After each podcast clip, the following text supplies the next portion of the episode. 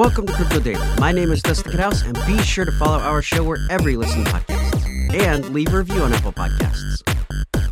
Markets seem to be doing well again this morning as holiday shopping is coming to a close, and India's government has decided to delay its crypto bill.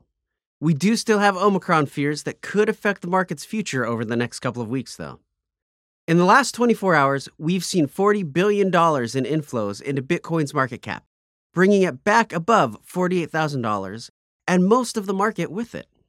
And there's even more good news all around us as cryptocurrency adoption and progress in blockchains continues to happen.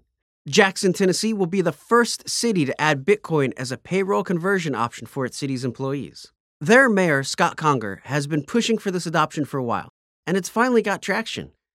The city is expected to pay employees and contractors who want Bitcoin instead of US dollars as soon as early 2022. Ethereum developers have been hard at work preparing for the jump to Ethereum 2.0, which will provide much faster, cheaper, and greener transactions than its current system. The coordinator for Ethereum's core developers, Tim Beiko, announced the Kintsugi merger testnet that will give users insight into what Ethereum 2.0 will look like. For those of you who don't know, a testnet is essentially a way for developers to try out coding and software on a separate set of servers to make sure that things are functioning properly before transferring it over to the real network. So you could think of it as a beta phase, which of course is a huge step in seeing Ethereum 2.0 come to fruition.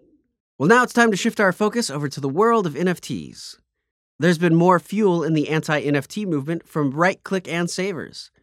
Someone has made a mod of Doom where instead of shooting demons, you go around saving photos of NFTs. They replace the gun that you normally hold with a camera, and the monsters have been changed to bored apes who throw bananas at you. Honestly, it it looks like a lot of fun. The developer, Ultra Boy, released the game NFT Doom on moddb.com.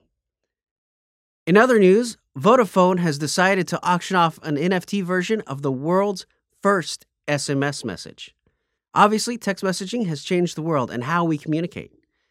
The very first text message ever was sent on December 3rd, 1992. The SMS consisted of 15 characters and read, Merry Christmas. Programmer Neil Papworth had sent the message to his colleague Richard Jarvis, who received it while he was at the company's Christmas party. Now, the winner will also receive a digital picture frame to display the SMS NFT. The NFT will be auctioned by Aguttes auction house in Paris and is expected to go between 113,000 to $226,000. Instagram is also looking for a way to incorporate NFTs. Their CEO, Adam Mosseri, said, We are definitely actively exploring NFTs and how we can make them more accessible to a wider audience. I think it's an interesting place where we can play and also a way to hopefully help creators. Instagram is known for its visual medium and is known as the social media app for photos which makes NFTs line up perfectly with its branding. And of course, Instagram's parent company is Meta, and NFTs are an important part of developing the metaverse. Please follow our show wherever you listen to podcasts and leave a review on Apple Podcasts. If you get your podcasts on YouTube, be sure to subscribe and leave a comment there. I'm Dustin Knaus, and thank you for joining me today.